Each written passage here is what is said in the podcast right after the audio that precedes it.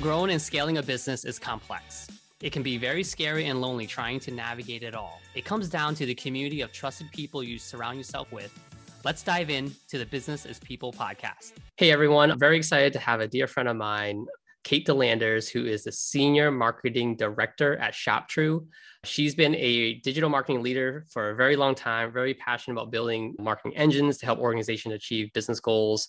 She's been dabbling in digital media, e commerce, all forms of different marketing. She's helped organizations like J. Jill, Reebok grow their digital presence by understanding their audience, identifying marketing technologies that help accelerate communication strategies, and uncovering opportunities for new businesses growth. So now she is helping this startup uh, division here called ShopTrue. So welcome, Kate. Hi, thanks for having me. It's been a long time for us getting together. So I'm excited for you to carve out some time because you're a busy woman over there making, developing a huge cultural change and providing value to a lot of shoppers. So tell us a little bit about what is it that ShopTrue does? Yeah. So ShopTrue is essentially a fashion discovery engine. If you think about how Spotify works, it's kind of like a Spotify for fashion and looks across hundreds of retailers, thousands of brands. And based on the information that we know about you or the information that you give us, we pull together and curate products that we think you will love and keep. So essentially, we're, we're kind of creating your own personal shop. It's different for everyone based on the information that you provide. So what intrigued you about the role that you're doing here because i mean you work with a lot of great different brands and i want listeners to really understand kind of how your career has evolved based on the passions that you have yeah. So I've been in the retail e commerce space for about 10 or 11 years. And I work with some great brands like J. Jill and Reebok that you mentioned.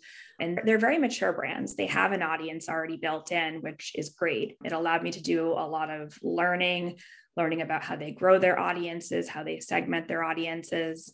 ShopTrue is creating something new and something from scratch there's you know no audience today. The product is due to launch early next year.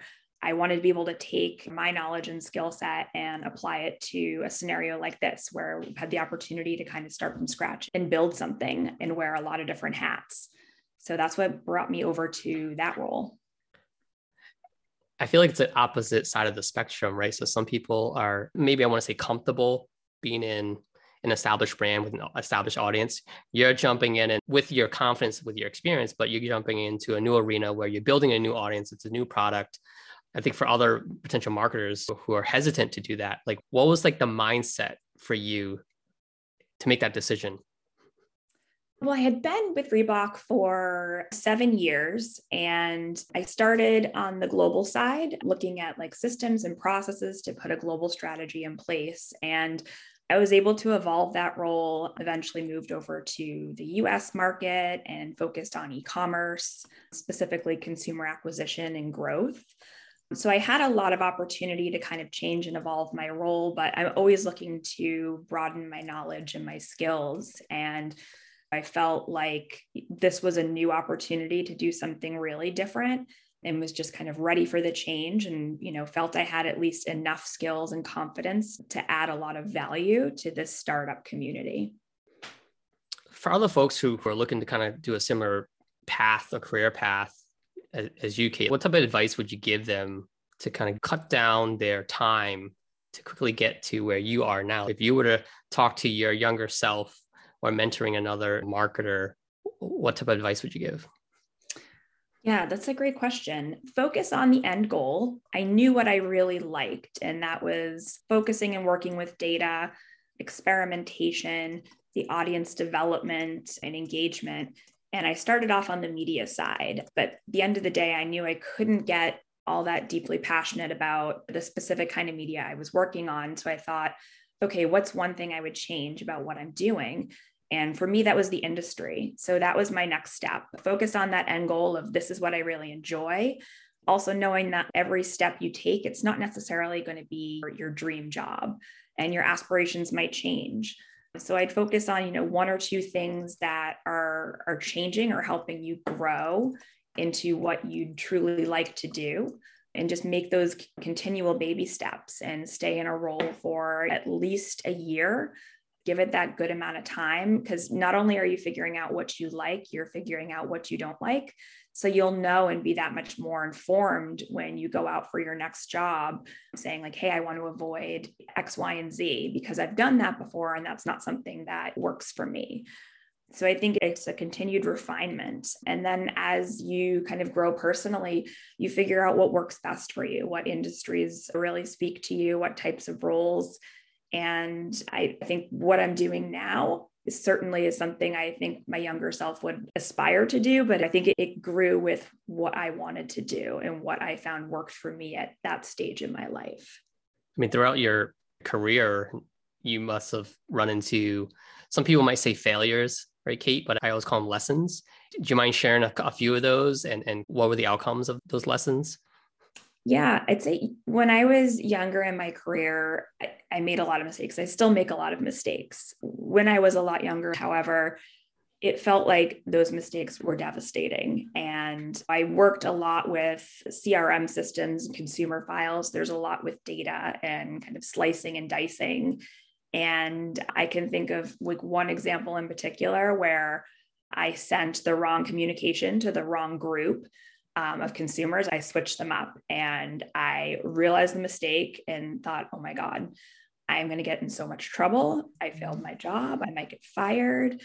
And what ended up happening, I talked to my boss. We talked about, you know, why it happened. It was an honest mistake we ended up sending an apology email and the outcome was actually we had a lift in our engagement rate and i think the consumers almost appreciated and understood that we had this moment of like humanity within our marketing where like somebody made a mistake and there's a human on the other side of that you know marketing machine and engagement lifted from that so it was a great story with a, a positive outcome but now I, especially in the startup world, everything is new and everything is something we're doing kind of for the first time.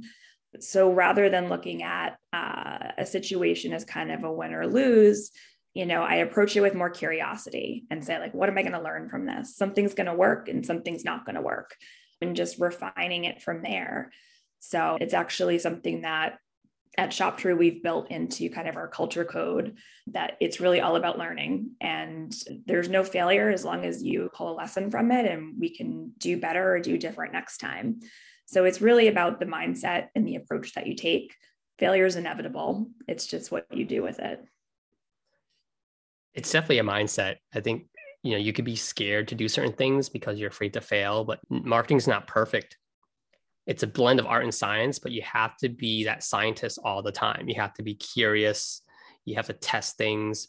It's not just A B testing, it's A, B, C, D, E, F, because there's so many different audiences out there. There's so many different variables in play. And it might sound complex, it might sound overwhelming, but this is the world we live in. This is what marketing is today. You mentioned you saw a lift in engagement because of that human aspect of just being maybe vulnerable, but also being a human what are you seeing where you, brands who are doing a good job just being human because that's something that we're always educating our clients to say people aren't doing business with the brand they're doing business with the human side of the brand the people. So how are you humanizing that? Yeah i've seen there's a lot of ways that brands are doing this. I think especially through the pandemic, a lot of different cultural and political shifts happening in the world right now. Brands have really stepped up and they're no longer, you know, staying silent about their positions on things and how they're handling things through a pandemic. A lot of brands have had to shift how they operate their businesses. And a lot of ways I'm seeing brands do this is through social media. They're taking a stance and publishing, like, these are our beliefs, this is what we stand for, and this is how our business is shifting. And I think it brings more immediacy to that message and gives them like a position and point of view on a topic. I've seen this trickle down from social media to email and some other aspects of marketing, but I think social media is really the one that has a pulse on what's going on right here and right now. And the brands that are coming forward quickly with kind of a response to what's going on are the ones that are really winning in this space right now. I think the ones that are staying silent or just kind of continuing a business as usual approach, they're just not part of the conversation and they're not as relevant. I think I read a, a, stat through McKinsey that 78% of consumers have shifted their purchase behavior through the pandemic. And somewhat like 90% of them will continue to shop in this new way. So it's not like they're shifting and then they're going back. People are shifting and changing right now. And if you aren't there and you're not top of mind and in the conversation, you're going to get left behind. Yeah, and that's something we are constantly are trying to help educate around and and we're seeing it ourselves as consumers too. Right? Like the convenience of user experience, customer experience and how that you have to level up what you're doing infrastructurally potentially to provide that better experience. So it's making an investment in infrastructure, it's making an investment in building out new workflows. What, what are some one or two specific things that you've seen, Kate, There is a newer thing that came out of the pandemic that you feel is not going to go away and, and businesses should consider as a, a user experience or customer experience? Yeah, I think the one that comes to mind right away is curbside pickup and being able to shop online and pick up at a store. That's something that has become now part of my everyday life and how I shop for things like groceries, but also like clothing. Uh, I can go online and I can look at different styles. I can filter by everything that's in my size or my price range. And then I'm able to just drive up to the store, they come out and they put it in my car. I think early in the pandemic, I realized how essential this was. And I, I thought, geez, I hope this doesn't go away. And uh, I don't think that it will. I think it may shift a little bit, but I think we're going to continue to see that like curbside pickup, and you're going to have a part of the parking lot that's really dedicated to people shopping that way. So that's been a big one. I think also the return process as well, because people have to do more buying and trying, there's a shift in how people are paying for product and then how they return it or even how they receive it. Amazon, for an example, you know, now you can pick a day of the week that's like your Amazon day, and all your Amazon packages for the week will come on that day which really helps reduce the carbon footprint that Amazon is producing as part of your shopping experience. So you still have that convenience of, you know, purchasing through Amazon and finding what you want and finding at the right price, but you're able to, to shift how and when you receive that product. So I'm seeing that more and more. Also, just being able to really quickly and easily return product I've been noticing, you know, that a lot of the packaging has shifted. So you can just use that same packaging to send something back. I'm not seeing a lot of return fees right now, different ways to return to. I can go and drop something off at a specific location. I can have someone come and pick it up. So there's just a lot more flexibility and options to make it easy for the consumer to engage with this process. So retailers aren't thinking just about the buying process. They're thinking about buying, then how the consumer's receiving it, how they're reviewing it, what they're doing with it, all the way through to are they reviewing the product to make sure that all of those touch points are positive experiences that are really serving the consumer. Yeah, it's, it's not just transactional, it's like really holistically understand the psyche, the customer experience throughout the whole cycle. So they become advocates. Like you, you, mentioned Amazon and even Zappos, they've done such a great job understanding the consumers. They try to personalize it. So for what you're doing at ShopTrue, you're looking at it's a necessary thing that you need to do to uncover, right? So how are you really trying to understand uh, like where do you start because other people like okay this sounds great kate i hear what you're saying but this sounds overwhelming so how do you start this when you're trying to start it from scratch and build this new audience and understand this new audience? Yeah, so it's really about the data. And I think with a startup, either you have little to no data. I think I'm fortunate with ShopTrue in that we have this great wealth of data. ShopTrue is a spinoff from uh, a fashion technology company called TrueFit that helps you find the right size when you're shopping online for apparel and footwear. as consumers are doing that and they're entering you know the sizes and brands that they currently have to see what size um, they might be within a specific brand there's a wealth of information that's provided and aggregated so truefit has information on over 200 million consumers worldwide and their shopping behavior, their browsing behavior, their buying behavior, their return behavior. So they really can come in and make some pretty accurate recommendations on sizing and then on styling as well. So I think that's, you know, really where I start is looking at that data and saying, who are these people? Who are the ones that are in market? What are they browsing? What are they buying? What are they not buying? and just really digging in and understanding that to make sure that the experience that we're building is serving those consumers. And it's not a one and done experience. We're doing a lot of digging right now and understanding, but once the experience goes live, we want to dig in again and look at okay, who's using our experience? Who is converting? Who's bouncing? Who's just browsing? And really understand that so we know what's working and what's not working so we can kind of change our user experience and marketing messages accordingly.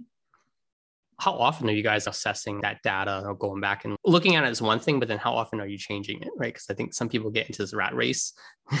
Yeah yeah. That's a tricky one to really pinpoint. I'd say with any type of marketing campaign that's something that i'm looking at daily if I'm sending out an email, uh, a post on social media, any type of retargeting, I want to look at that data every single day because I have the ability within digital marketing to, in that moment, make changes and optimize that campaign, either by changing my message, changing my audience, changing my cadence or my approach. That's the kind of data I want to have my, my pulse on when I look at transaction data and audience data, I tend to look at that over the course of, say, a month or a quarter to know and understand certain patterns and buying behaviors and different cohorts of customers that you tend to want a larger data set to look at to really pull some actionable learnings out of. So I'd say, you know, the day to day stuff, you want to have a pulse on what's in market right now. Anything that you're spending money on, you want to have a, a really close pulse on because there can be a lot of waste there. If you set a campaign and forget about it for a week, you can't go back in time and you can't make any changes. But if you have your pulse on the performance, you can make those changes as you go. And especially with digital marketing, you're able to get that information in almost real time which is great, but it can be overwhelming too. So you need to make sure that you're planning your day and getting that information in a way that's easy to digest and understand and learn from.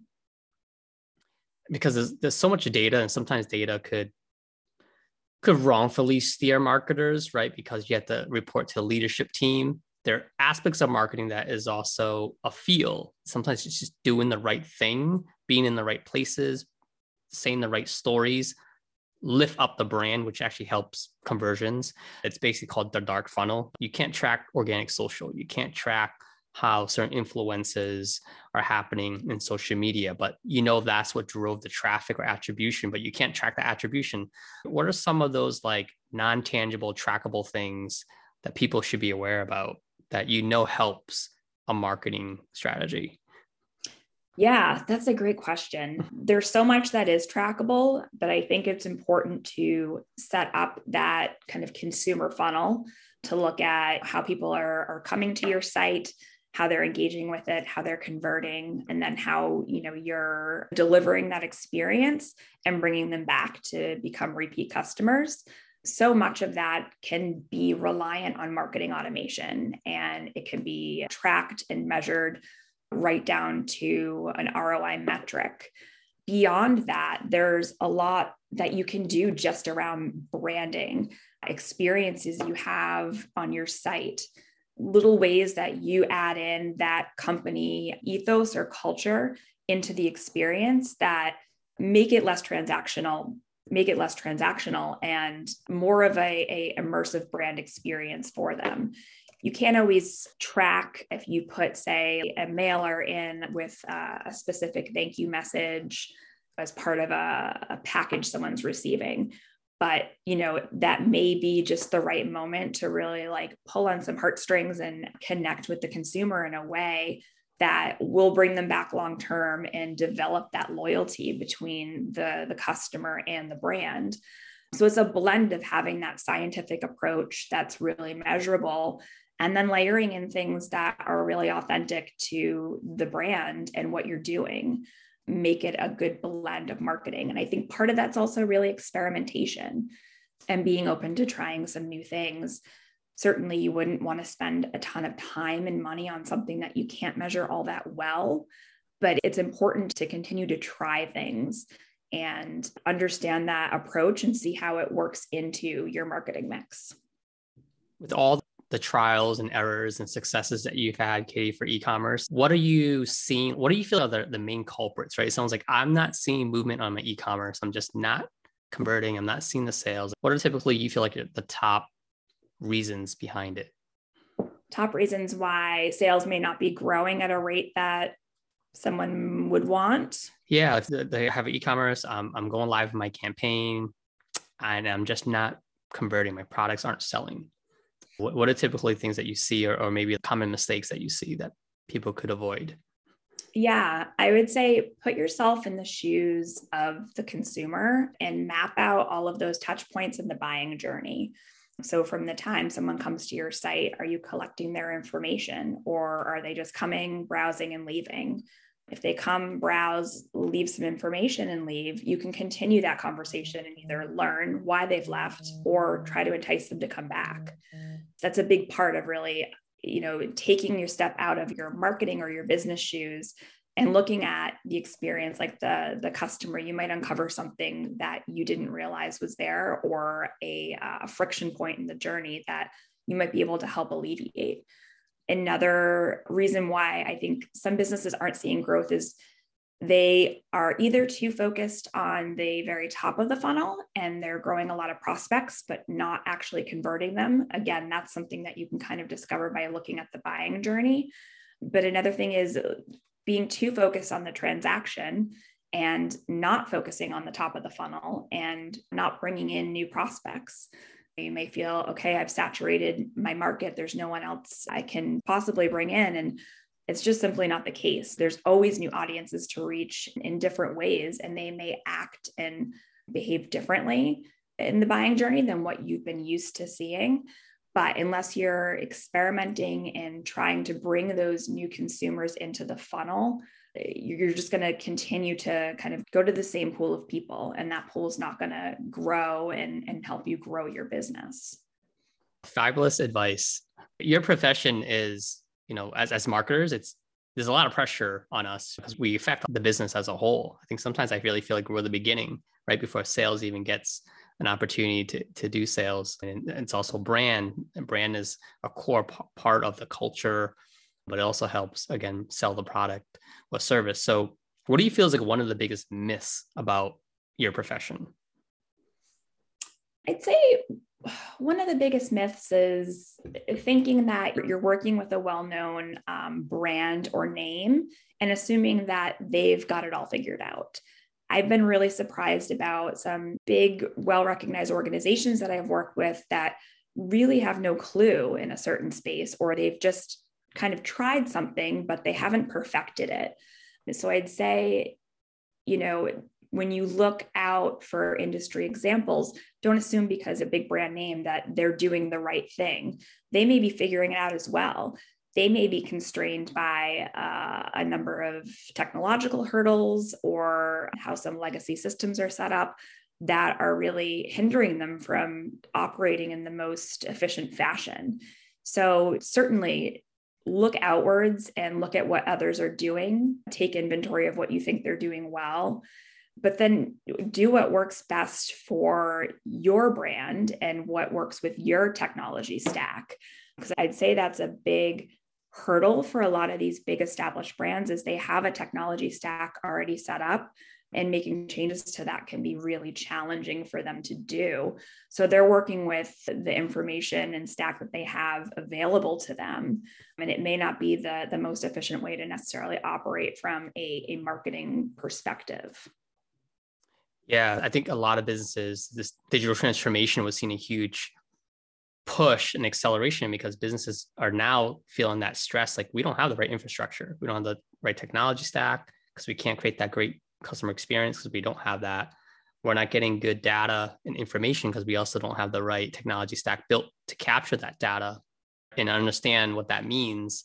So we've definitely seen a huge shift and we're, we're doing a lot of advising and recommendations, which I'm sure you have going into organizations say, I need this information. What are our options? And sometimes you can't make change. It is what it is, and you got to do your best. You know, it's tough as a marketer if there's budget constraints or legacy systems. You just got to do your best and be creative. But I think it's setting the expectations to leadership team too to say like, here's what we can do and here's what we can't based on our situation, and hopefully we can readjust that for next year if we have a budget.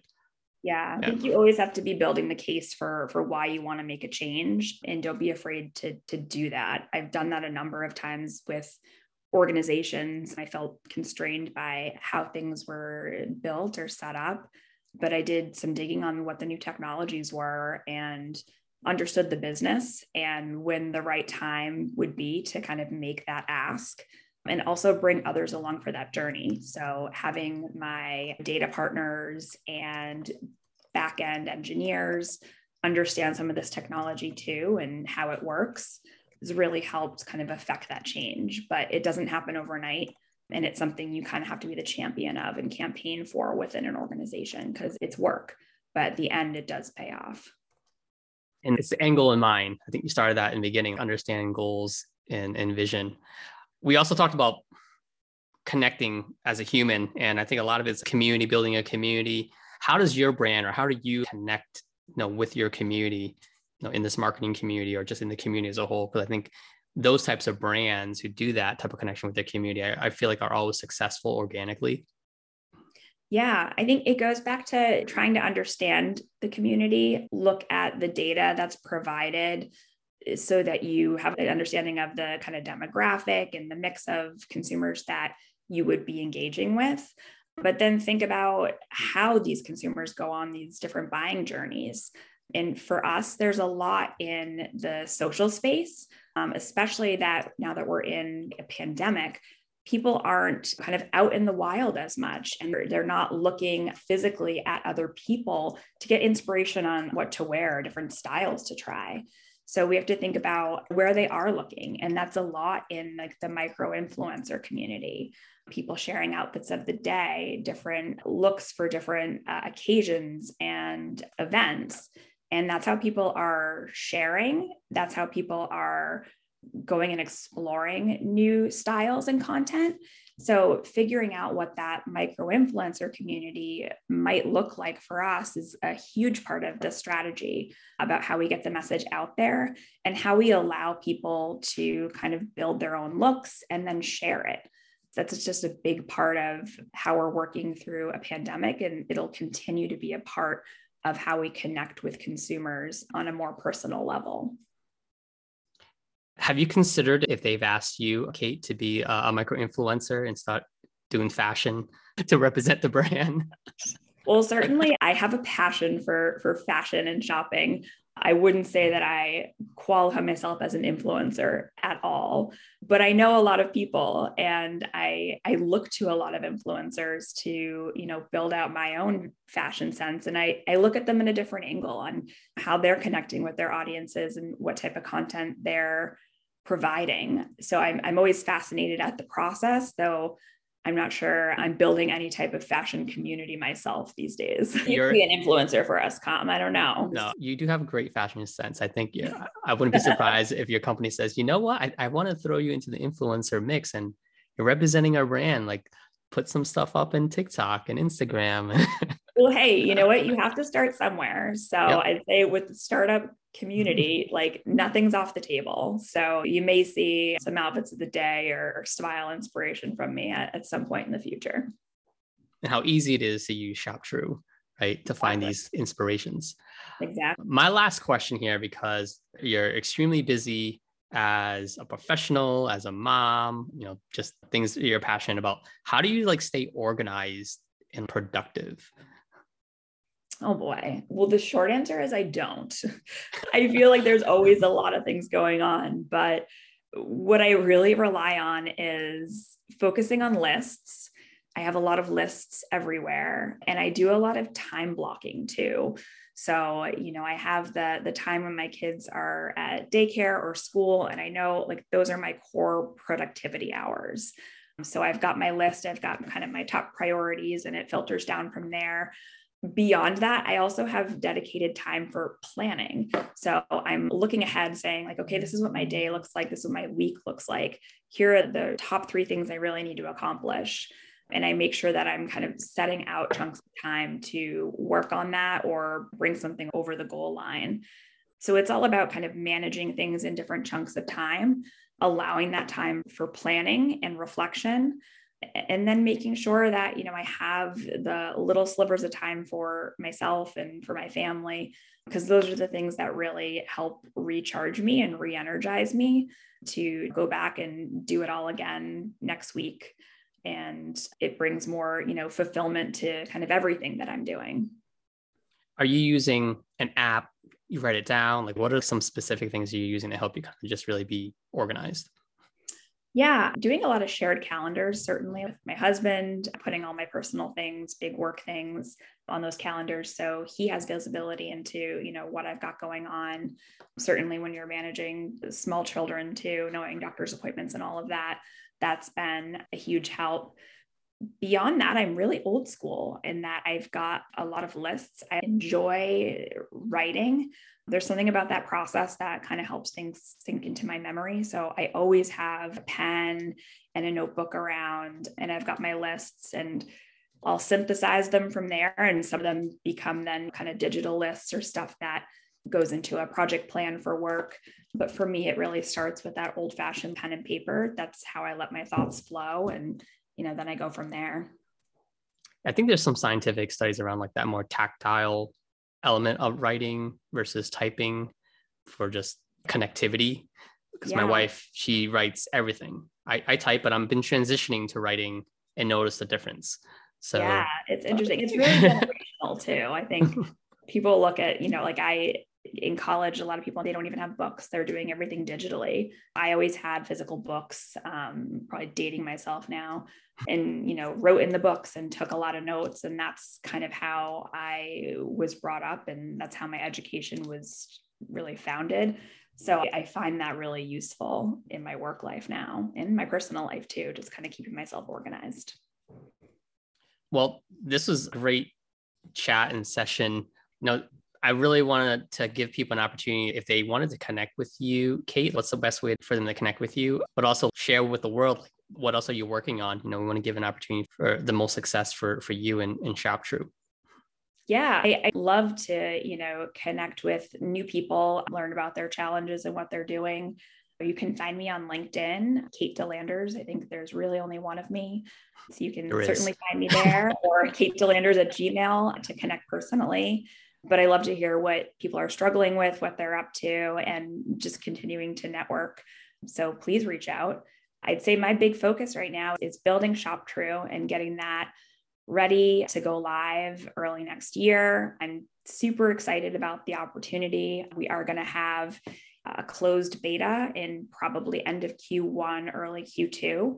So if you do connect with me on LinkedIn, you'll have an opportunity to sign up to be part of that closed beta. And I'd love to have people come and, and check it out and hear what they think, give me some honest feedback. So connect with me and I'll, I'll get you on that list and we can talk marketing. Well, I might have to get on that list too so I can become a fashion micro influencer. All right. Well, thanks so much for your time today, Kate, and we'll talk to you very soon. All right. Thanks, Cheers. Kham. Appreciate it. If you have any questions and topics you'd like us to cover, please email me at podcast at inthinkagency.com or message me on LinkedIn.